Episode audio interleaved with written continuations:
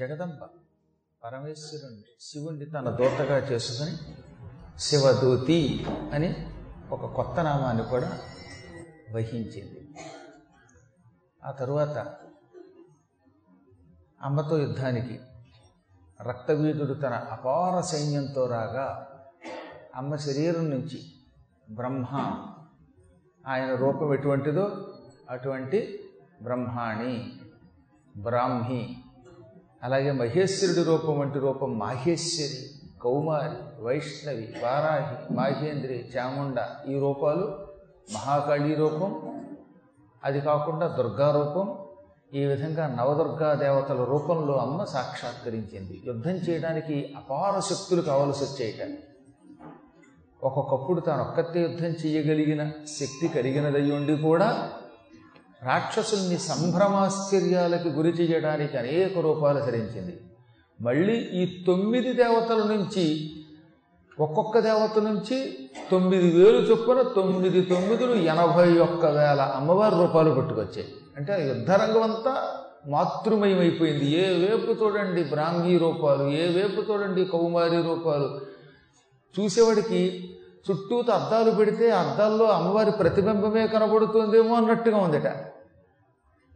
ఒకే రూపం అయ్యుండి కూడా ఇలా అనేక రూపములు ధరించి రాక్షసుల్ని సంభ్రమానికి ఆశ్చర్యానికి గురి చేసి యుద్ధం చేసింది.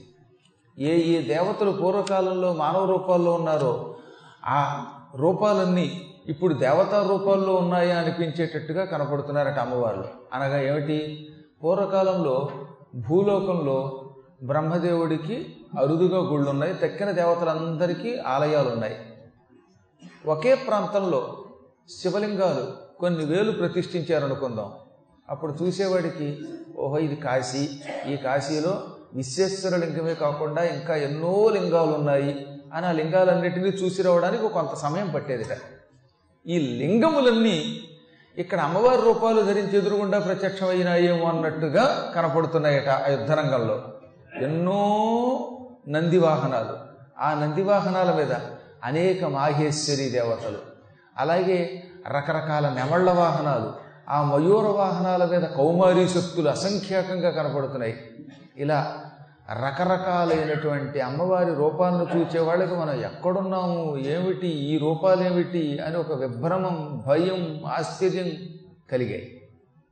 ఆ సమయంలోనే ఈ అమ్మవార్లు చిరునవ్వు నవ్వుతూ యుద్ధం చేశారు.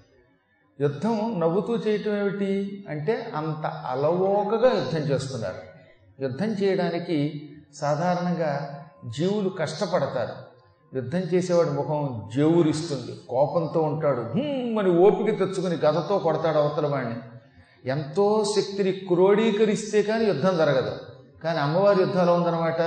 ఆవిడ చేతిలోంచి వస్తున్న బాణాల్లో లేవట. ఆవిడ దృష్టిలో ఒక గడ్డి పరక అంత తేలికగా బాణములు విడిచిపెడుతోంది. గదలు విడిచిపెడుతోంది. సోలాలు విడిచిపెడుతోంది. ఖడ్గములు విడిచిపెడుతోంది. ఆ తల్లి చేతుల నుంచి వచ్చే ఆయుధాలేమో భయంకరంగా ఉన్నాయి. శత్రువులకి తగిలితే మాత్రం వాళ్ళ తలకాయలు పచ్చడవుతున్నాయి. కానీ అమ్మ విడిచిపెట్టే తీరు చూస్తే ఏదో ఒక మల్లె పువ్వు రేకు అలా విసిరినట్టుగా ఉందట. భయంకరమైన ఒక గదనెత్తాలంటే బరువైన ఒక గదనెత్తాలంటే మనిషికి ఎంతో శక్తి కావాలి కదా. నేనే ఉన్నాను. గట్టిగా బకెట్ ఎత్తాలంటే నానా యాత్ర పడి అని పైకెత్తుతున్నాం ఓ బకెట్ ఎత్తడానికి. కానీ అమ్మ గదని అలవోకగా ఒక పుష్పము యొక్క రేకు ఎత్తినంత తేలిక ఎత్తుతోంది విసురుతోంది. రాక్షసులు ఏమనుకున్నారట? బహుశా తేలిగ్గా ఉందేమో కదా? అది బొత్తిగా బరువు ఉండి ఉండదు. ఏదో సత్తు రేకుతో చేసి ఉంటారు. అందుకే వాడు అంత తేలిగ్గా ఎత్తి విసురుతోంది. ఈ కథ మనల్ని ఏం చేస్తుందిలే అనుకున్నారట. కానీ ఆ కథ వచ్చి వాడికి తగలగానే కొన్ని వేల ఎనప మూకుళ్ళు నెత్తి మీద పడినట్టు వాడి తలకే ఒక దెబ్బకి పటక్కన వెళ్ళిపోతుంది అనమాట ఎత్తే ఆవిడికేమో తేలికగా ఉంది. తగిలిన వాడికేమో ఓ పెద్ద బరువు వచ్చి నెత్తి మీద పడినట్టు అవుతోంది. ఇనప గదలు ముద్గరాలు వచ్చి మీద పడినట్టుందిట. ఇంతెందుకు? ఓ రాక్షసుడికి అమ్మవారు విసిరినటువంటి సోలం తగిలింది. ఆ సోలం అమ్మ చేతిలోంచి వస్తుంటే చాలా తేలిగ్గా అనిపించింది వాడికి. అందుకే వాడు పెద్ద పట్టించుకోకుండా చెయ్యిలు అడ్డం పెట్టాట. ఈ బోడి సోలం చాలా తేలిగ్గా విసిరింది కావిడ దాన్ని చేత్తో తోసేద్దామని. ఆ సోలం వాడికి వచ్చి తగలగానే వాడి శరీరం ఎగిరి భూమిలోకి ఇలా పాతుకుపోయింది. ఓ మనిషి మంచి బలంగా గుణపం గుచ్చితే భూమిలోకి ఎలా దిగిపోతాడో? అలా వాడు ఆ శూలంతో పాటు పాతాళానికి పోయాట అది చూచిన రాక్షసులు ఓరి బాబోయ్ ఈ శక్తులు సామాన్యమైన శక్తులు కావు. యుద్ధం చేయడానికి అలవోకగా చేస్తున్నారు. నవ్వుతూ బాణాలు విసురుతున్నారు. నవ్వుతూ కత్తులు విసురుతున్నారు. ఆ కత్తులు మన నెత్తి మీదకి వచ్చేసరికి మన పాలిటి మిత్తు అవుతున్నాయి. కాబట్టి ఈ వచ్చిన శక్తి సులభముగా యుద్ధం చేయడానికి పనికొచ్చే అపారమైన బలము కలిగినటువంటి శక్తి అని గ్రహించారట. ఈ విధంగా తల్లులు ఏమాత్రం ముఖంలో కోపమే కనపడకుండా చురుగ్గా యుద్ధం చేయడం మొదలుపెట్టారు.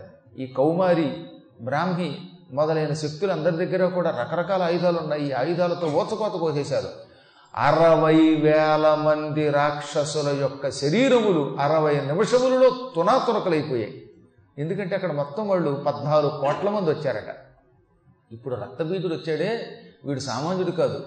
వీడు తన ఒక్క సైన్యమే కాకుండా కాలకులు దౌర్హృదులు కాలకేయులు మౌర్యులు అని పిలువబడే రకరకాల రాక్షసుల్ని వెంట పెట్టుకొచ్చాడు. అందులో ప్రత్యేకంగా కాలకేయులు అనేవాళ్ళు మూడు కోట్లు ఉన్నారట వాళ్ళు ఇటువంటి వాళ్ళందరినీ వరసగా పిలిపించాడు. వాళ్ళందరూ ఒకళ్ళ తర్వాత ఒకడు వస్తున్నారు. వచ్చిన వాళ్ళు వచ్చినట్టే ఈ శక్తులు ఓచకోత కోసేస్తున్నాయి. కొన్ని శక్తులు అయితే ఏం చేస్తున్నాయో తెలిసిన అమాంతంగా నోరు దాచి ఆ అని నోరు తెరిచి ఒక్కసారి పెద్ద గాలితో లోపలికి లాక్కుంటున్నాయట సుడిగాలికి కొట్టుకుపోయేటటువంటి గడ్డి పరకల్లాగా రాక్షసులు అమ్మవారి నోట్లోకి వచ్చేస్తున్నారు. వచ్చిన వాళ్ళు వచ్చినట్టే పెద్ద నోరు తెరిచి అమ్మ బొక్కుతున్నదట. గుటుక్కు గుటుక్కుని మింగేస్తున్నది అనమాట సాధారణంగా రాక్షసులు మనకు వల్లే నానా కష్టాలు పడి నమిలి మింగరండోయి. గుటుక్కుని మింగేస్తారు ఒక్క దెబ్బకి. వాళ్ళకి బూర్లు ఆనవు. మాయాబజార్లో కట్టోచుతుడు నోరు తెరవగానే నోట్లోకి వెళ్ళ వెళ్ళిపోయి మొత్తం లడ్డూలన్నీ పటపటపట నోట్లోకి వెళ్ళిపోయాయి అలా నోరు తెరవడంతో లడ్డూలన్నీ లోపలికి వెళ్ళాయి. అది మన వాళ్ళు సరదా కోసం చూపించిన అది నిజం. అమ్మవారు అలా నోరు తెరవగానే ఒక అమ్మవారు ఆవిడ నోట్లోకి రాక్షసులంతా లడ్డూల్లోకి వెళ్ళిపోతారట. ఇంతమంది రాక్షసులను ఆవిడ ఫుడ్ కింద తీసుకుంటుంది లడ్డూలంత తేలిగ్గా. మొత్తం అందరినీ టపా టపా మింగడం మొదలుపెట్టింది. ఈలోపు ఐంద్రీ శక్తి వచ్చింది మాహేంద్రి వచ్చింది. చేతిలో ఉన్న వజ్రాయుధంతో పట పట పట వాళ్ళ తలకాయలండి కొబ్బరికాయలు నరికినట్టుగా నరికేసింది. ఈ విధంగా వరసగా చంపుకుంటూ పోతూ ఉంటే తెల్లబోయినటువంటి రక్తబీజుడు ఇలా చూస్తూ ఉంటే మన సైనికులంతా కూడా ఆవిడ నోట్లో పడి గుటుక్కుమనేటట్టున్నారు ఉన్నారు ఉన్నారు. ఇప్పుడు నేనే యుద్ధానికి వెళ్ళి నా సైనికుల్ని రక్షించాలనుకున్నాడు. అందుకని వాడు యుద్ధరంగంలో ముందుకు దూకాడు. వెంటనే నవదుర్గా దేవతలు తమ తమ శక్తులతో వచ్చి వాడిని పొడిచేయట మాగేంద్రి వజ్రంతో కొట్టింది. మాహేశ్వరి శూలంతో పొడిచింది. బ్రహ్మాణి కమండల జలం జల్లింది వాడి మీద. ఇంతలో వారాహి వచ్చింది. పెద్ద పెద్ద కోరలతో చీల్చింది. నారసింహి వచ్చింది. గోళ్ళతో చీల్చింది. ఇలా ఒక్కొక్కళ్ళు వాడు కొట్టగానే వాడికి కావలసింది అదే. కావాలని దెబ్బలు తిన్నట్ట దెబ్బలు తినగానే వాడి శరీరం నుంచి నెత్తురు బొట్లు కిందకి రాలాయి. నెత్తురు బొట్లు నేల మీద ఎన్ని పడ్డాయో అవన్నీ టప టప టప మళ్ళీ రక్త బీజులు అవడం మొదలుపెట్టాయి. వాడి రక్త బిందువులు ఎన్ని నేల మీద పడితే మళ్ళీ అంతమంది రక్తబీధులు పుట్టడం మొదలుపెట్టారు. అసంఖ్యాకమైన రక్తబీధులు మొత్తం యుద్ధరంగం అంతా రక్తబీధులతో నిండిపోయింది. కోటాను కోట్ల రక్త బిందువులు పడ్డం. ఆ రక్త బిందువులతో కొత్త రక్త బీజులు పట్టడం. మళ్ళీ కొత్త రక్త బీజులు వాళ్ళు కొట్టడం. వాళ్ళ శరీరం నుంచి మళ్ళీ నెత్తురుగుట్లు కింద పడ్డం. మళ్ళీ వాటిలోంచి కొత్త వాళ్ళు పుట్టడం. దాంతో యుద్ధరంగం అంతా కేవలం రక్త బీజమయంగా నిండిపోయిందిట. ఇప్పుడు ఏం చేయాలో తెలియలేదు ఈ తక్కిన శక్తులకి. వచ్చి వచ్చిన వాళ్ళు వచ్చినట్టు బాధడం మొదలు పెట్టారు బాణాలతో కొడుతున్నారు సోలాలతో పొడుస్తున్నారు ఆయుధాలతో కొడుతున్నారు కొట్టినప్పుడు అలా నెత్తురు కారుతోంది కారిన నెత్తురు బొట్లు నేల మీద పడుతున్నాయి మళ్ళీ రక్తబీదులు పుడుతూ ఉంటే ఇది ఏం చెయ్యాలో తెలియనటువంటి దుస్థితికి గురయ్యారట కాసేపు వాళ్ళు కూడా. సంభ్రమానికి గురయ్యారు ఈ సప్తమాత్రకులు కూడా. అమ్మవారికేసి తిరిగారు. జగన్మాత ఏమిటిది? ఈ దుర్మార్గుల్ని చంపడం కష్టంగా ఉంది. నేల మీద పడిన రక్తబీజులంతా కొత్త రక్తబీజులు పుడుతూ ఉంటే ఇటు ఆకాశం భూమి పాతాళం సమస్తం రక్త బీజుల మయమైపోతున్నది. ఇక వాళ్ళని కొట్టడం అనవసరం. కొట్టే కొద్దీ కొత్త వాళ్ళు పుడుతున్నారు. కొడితే చస్తే యుద్ధం చేయొచ్చు కానీ వాడిని దెబ్బ కొట్టినప్పుడల్లా నెత్తురు బొట్టు నేల మీద పడ్డం ఏమిటి? పడిన నెత్తురు బుట్టు నుంచి ఇంకోడు పుట్టడం ఏమిటి? పుట్టిన వాడు కొడితే మళ్ళీ నెత్తురు బుట్లు రావడం మళ్ళీ కొత్త వాళ్ళు పుట్టడం అయితే ఈ యుద్ధం ఎలా చేయగలుగుతాం? అని అమ్మకేసి చూశారట. అప్పుడు అమ్మ చిరునవ్వు నవ్వింది. శతకోటి దరిద్రాలకు అనంతకోటి ఉపాయాలు ఉంటాయి నాయనా.